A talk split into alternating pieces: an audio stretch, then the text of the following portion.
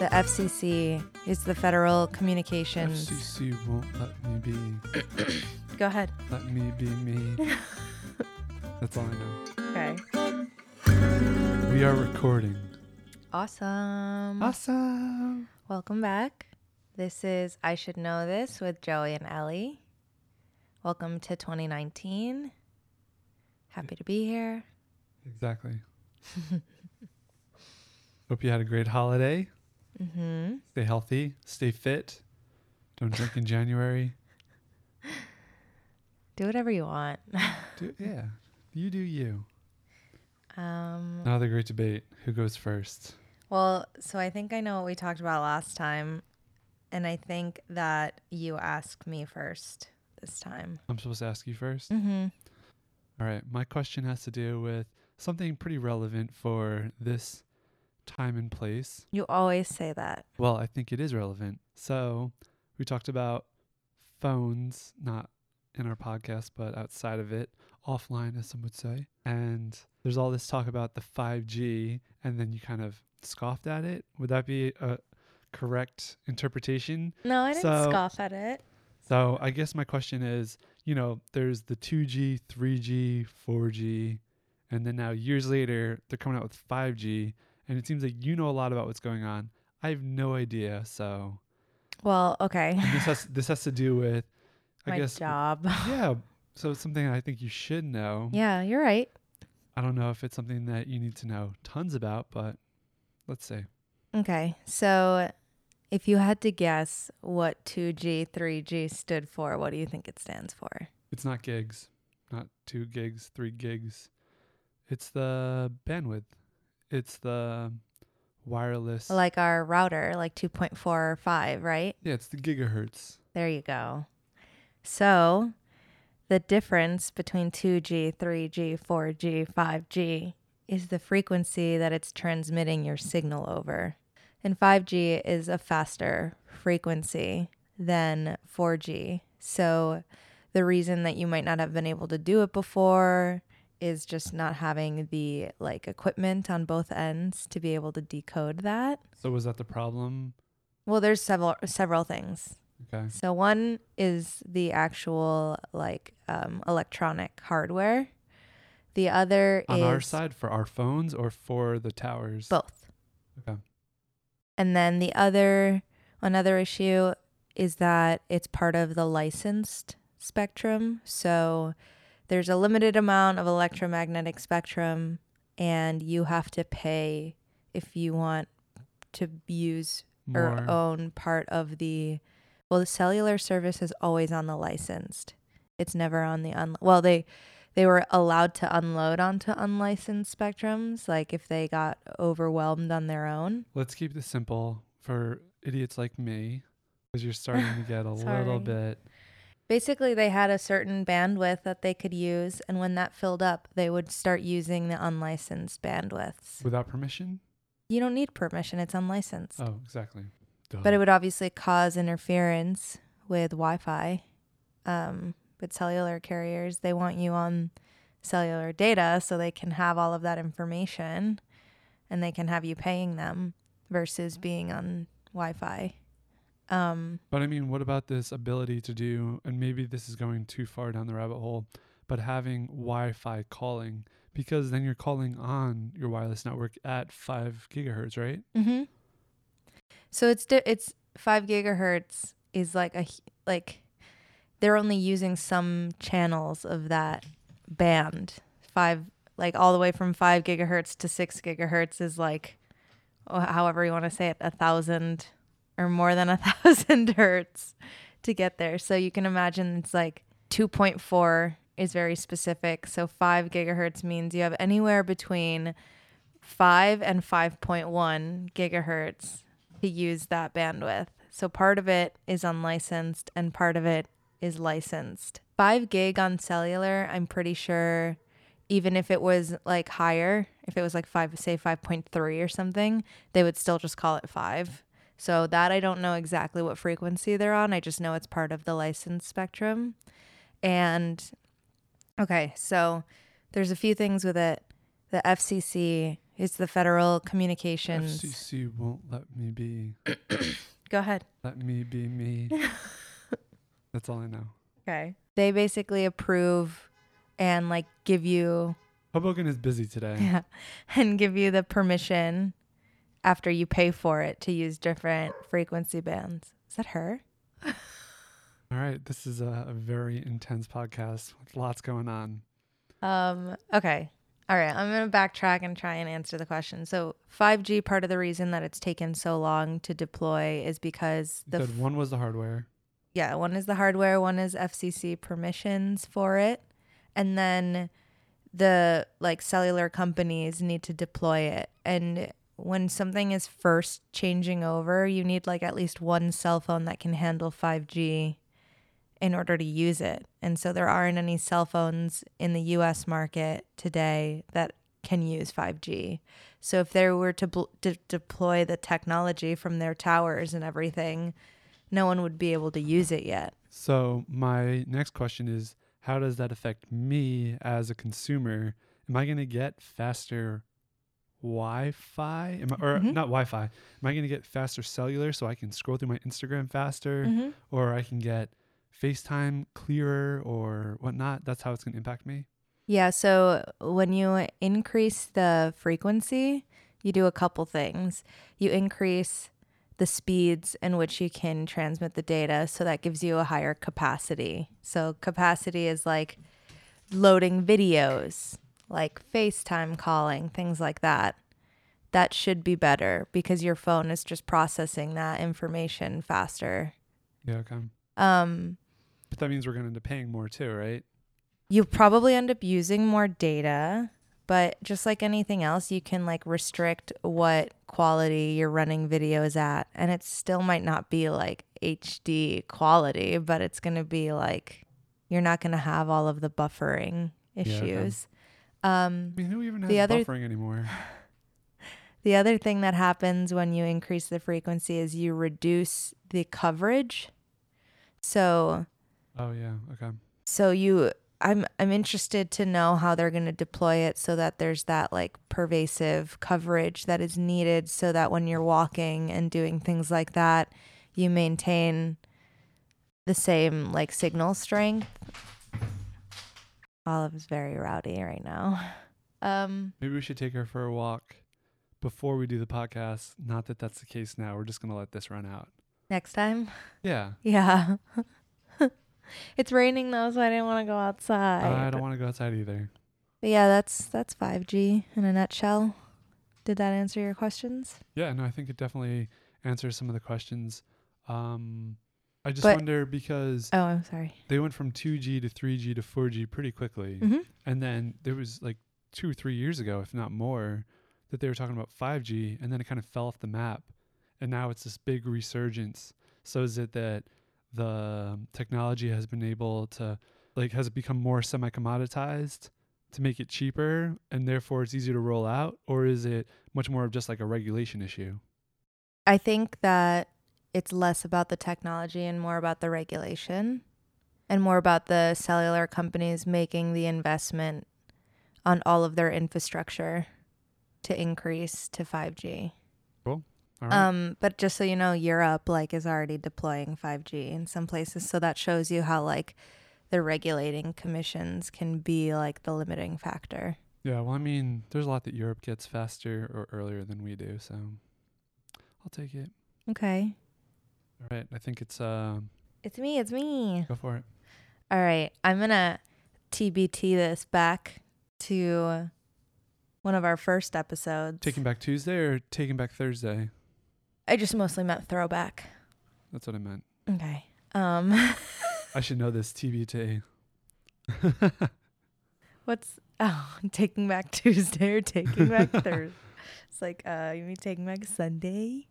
Oh yeah. Anyways, um, so I wanted you to help explain what happens in your body when you get like an adrenaline rush and what adrenaline is. Okay. And you have a tattoo of adrenaline. Yeah. Let me just. Your take- very first one, right? You just always want me to take my shirt off for these podcasts. You're like, you have a tattoo of it, and I'm wearing, you know, a collar up to my neck, obviously, because that's what a collar is, and then sleeves all the way down to my wrist, and then you're like, "Can you take your shirt off?" Let's keep this uh, PG. It is PG. I'm a guy. I can take my shirt off anywhere in the world. Okay. Um, so adrenaline is a hormone, something that's released throughout your body. It's part of that. Some would say flight or fight mechanism. It's part of the fight, or I guess it is part of the flight. So actually, I think adrenaline has a twofold factor. Um, the interesting thing about adrenaline is that it does this thing called the cascade effect. So I'm surprised I remember this, but when imagine you have one that turns into two, that turns into four, that turns into eight, 16, 32, but imagine it's just that exponential. Olive, we're trying to podcast here. Do we even cut this out or do we just leave it? I think we might leave it this time.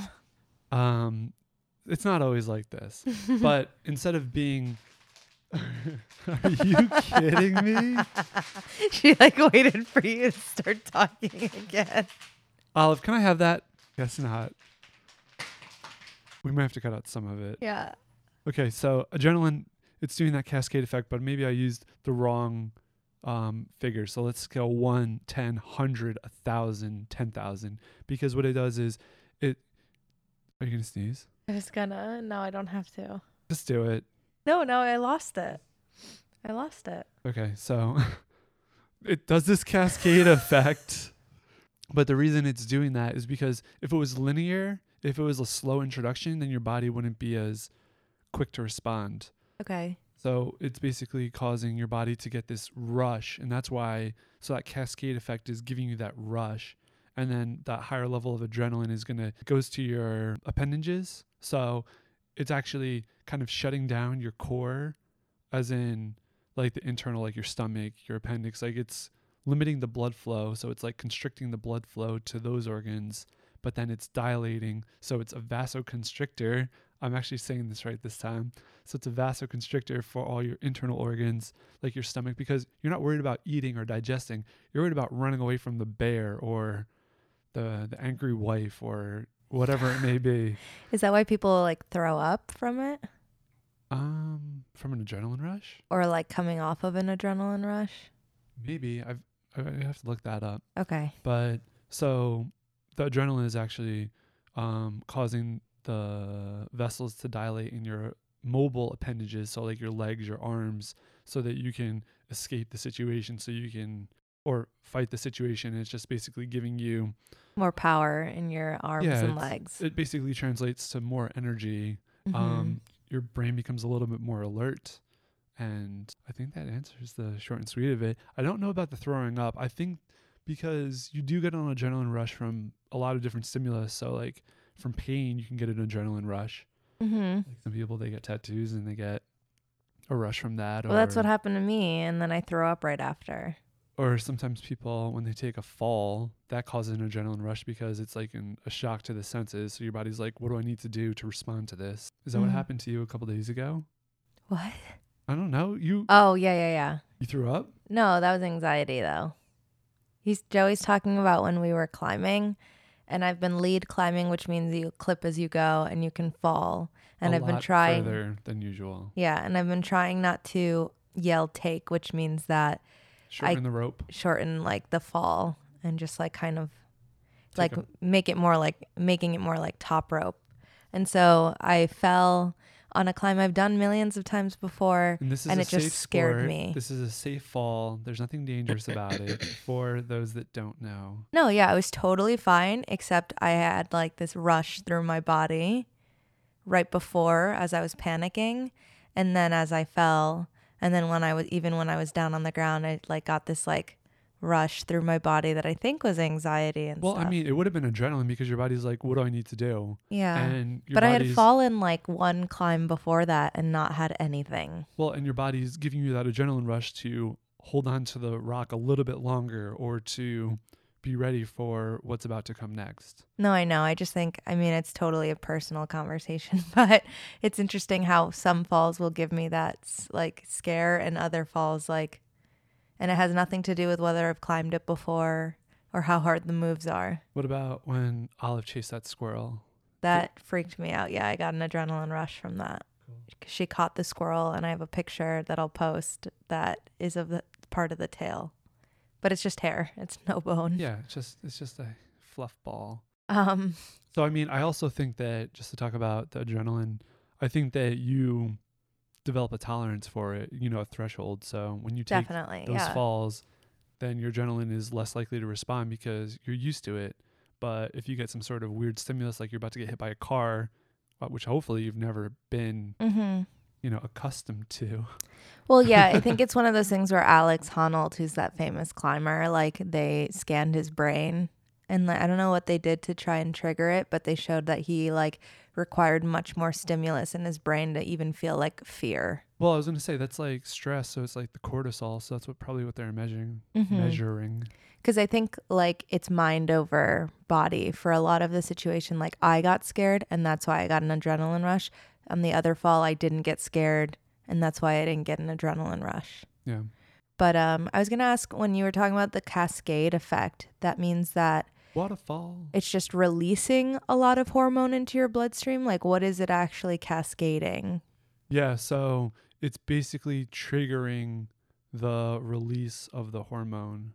Okay. So it's kind of like you have a great analogy. We're not going to use eggs. no, I was gonna. I was thinking of when things are like a low glycemic index versus a high glycemic index. It hmm. means just like a lot of sugar released into your bloodstream all at once or slowly over time, and I kind of related it to that. Okay. I, I really don't know much about glycemic indexes. So Oh, unless you let me Google it, sorry. I don't know if there's a relation between And then how they work.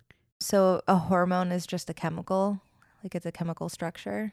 Well, it's just called a hormone because of where it's coming from in your body. A hormone has a chemical structure.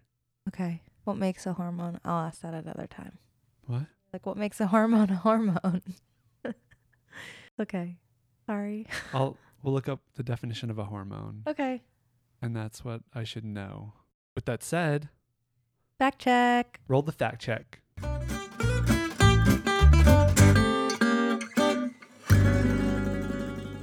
Okay, I'm recording real quick because I haven't looked it up, but I was just typing in adrenaline. Nothing showed up yet. I was like just putting all the things in the fact check, and I just realized that it's also known as epinephrine. So just so you know, Oh, like an EpiPen? yeah, so I guess we could talk about I'll look at that up, the EpiPen and how it works, but it's basically synthetic, I believe it's synthetic adrenaline or epinephrine that is in a tube and then you stab somebody, you probe them, you stick them Yeah. and it helps them out. But we can look that up. okay. And we're back to We're the back. fact check. Okay, I go first, right? Ladies first. Okay, so I'm really embarrassed to say that I was totally wrong. Well, it's like not totally it is five wrong. gigabytes. No, no, it's not. So, all right. The reason I got confused, I'll have to say, is because I work a lot more with Wi Fi than cellular. and fuzzled. And Wi Fi, when you say 2.4 or 5G, that means the frequency that it's passed on. But in cellular, 5G means fifth generation. No way. So 2G is second generation, 3G is third generation, 4G is fourth generation, and 5G is five generation. I thought it had to do with the gigahertz as well. No. Olive, I swear to God, sit your ass down. No. Go to the bench. Don't be mean to her. She's fine. Okay. So, so Fifth generation. I'm embarrassed, but it's fine. Um, So it's like the iPhone 3G was the third generation. or it was using 3G cellular. Yeah, yeah. I don't know. I didn't look up, Drinking water. obviously. Thing's gonna be an hour long, I know. and then we're gonna have to edit it down to appropriate amount of time. Okay, so 4G was LTE WiMAX, 3G was UMTS, and 2G was GSM. Um, so 5G uses a ton of different frequency bands, basically anywhere from 600 megahertz to 6 gigahertz. Okay. Well, that's not even true. Sorry. There's they have it's split into two. So there's the sub 6 gigahertz spectrum and then there's um the spectrum above 6 so low and mid band and then high band. So I'll post the image, but basically um basically in the US they're using 600 megahertz, for like your Internet of Things style deployments that don't need a super high bandwidth, but they need the coverage. Um, and then there's the 3100 to 3550 megahertz and 3700 to 400 and serve 4200 megahertz and that's like still more based on coverage but can give you higher capacities as well because you're talking about basically around the same frequencies as like wi-fi Yeah. Okay. and then you have higher band stuff which goes up to like 71 gigahertz and that's like millimeter wave and that's for very small spaces so that's where they're going to put like a really small antenna under a seat in a stadium and they're going to do that on like a grid pattern and people will get like super high frequencies on their phones like they'll be able to do like a crate it's like for like esports gaming and things like that Oh, that sounds super cool. Yeah. And super expensive and super in the future, but that's probably what two years away. Um, well, the really high stuff, I think that's where it comes into the end user equipment more than the cellular. Okay. I'm sure they're capable of doing it, but it's just about having, like, there's a Wi-Fi frequency called 11 AD, which is similar. It's like a, it's like a really high frequency, but you can only use it like in the same room that it's being deployed. You can't, it won't work room to room because it's so high. But there's no phones that can do anything with it yet but they're basically develop, developing the technology before there's content or use for it yet, which I think makes sense, but it's a little bit of a balance. Yeah. No, I guess it makes sense. So then, um, to answer your question about the times things are being deployed, there's like current trials happening um, in Europe, China, Japan, Korea, and the U.S. for 5G. Um, and the first, let me find the first one that was okay. So for like the very high 5G frequency bands, the millimeter wave, there's um, commercial deployments gonna they're gonna start in 2020 in Europe. China's still focusing on certain studies. Japan planned from 2017 and potentially commercial deployments in 2020. Korea is 2019. They already started trials in 2018. And the USA is in pre-commercial deployments of 20 in 2018 for those super super high frequencies. And I'll I'll send I'll obviously post all of these and you could read more about it. But it's basically just going to create much faster networks. Yeah, that sounds great. I mean, everybody needs faster Wi-Fi. Yeah, I just get upset because I feel like the cellular companies have like a monopoly on this in the US. It doesn't seem as fair as Wi Fi does How so? Because they charge you for everything and they get to make up the prices themselves. There's no like, there's not like a ton of regulation between the different. But I mean, there was that whole talk about all these Wi-Fi carriers charging per gigabyte.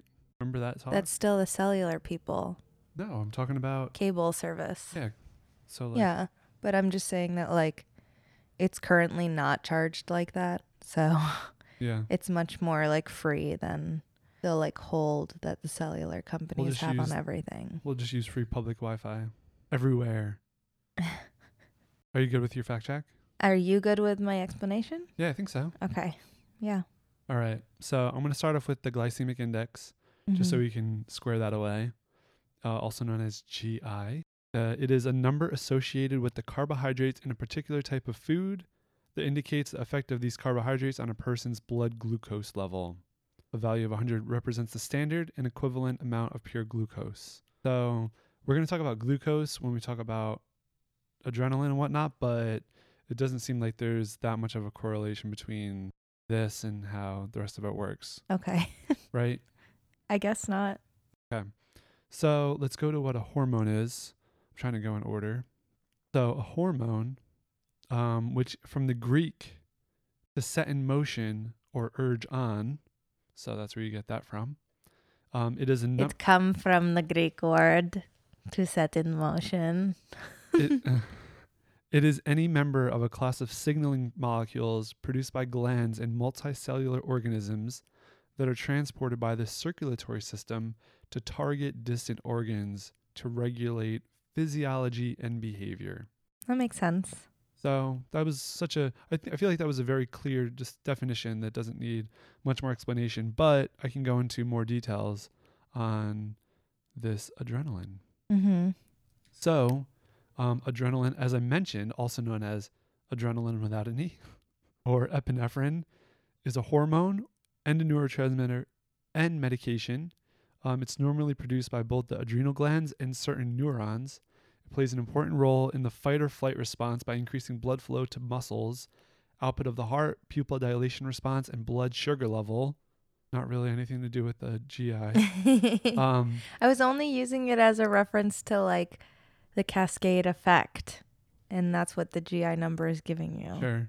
It does this by binding to alpha and beta receptors. I'm not going to go into detail on that. It was first isolated by Napoleon Cybulski in 1895. Oh, look at you giving me some history. Well, someone has to. So, onset of action, rapid.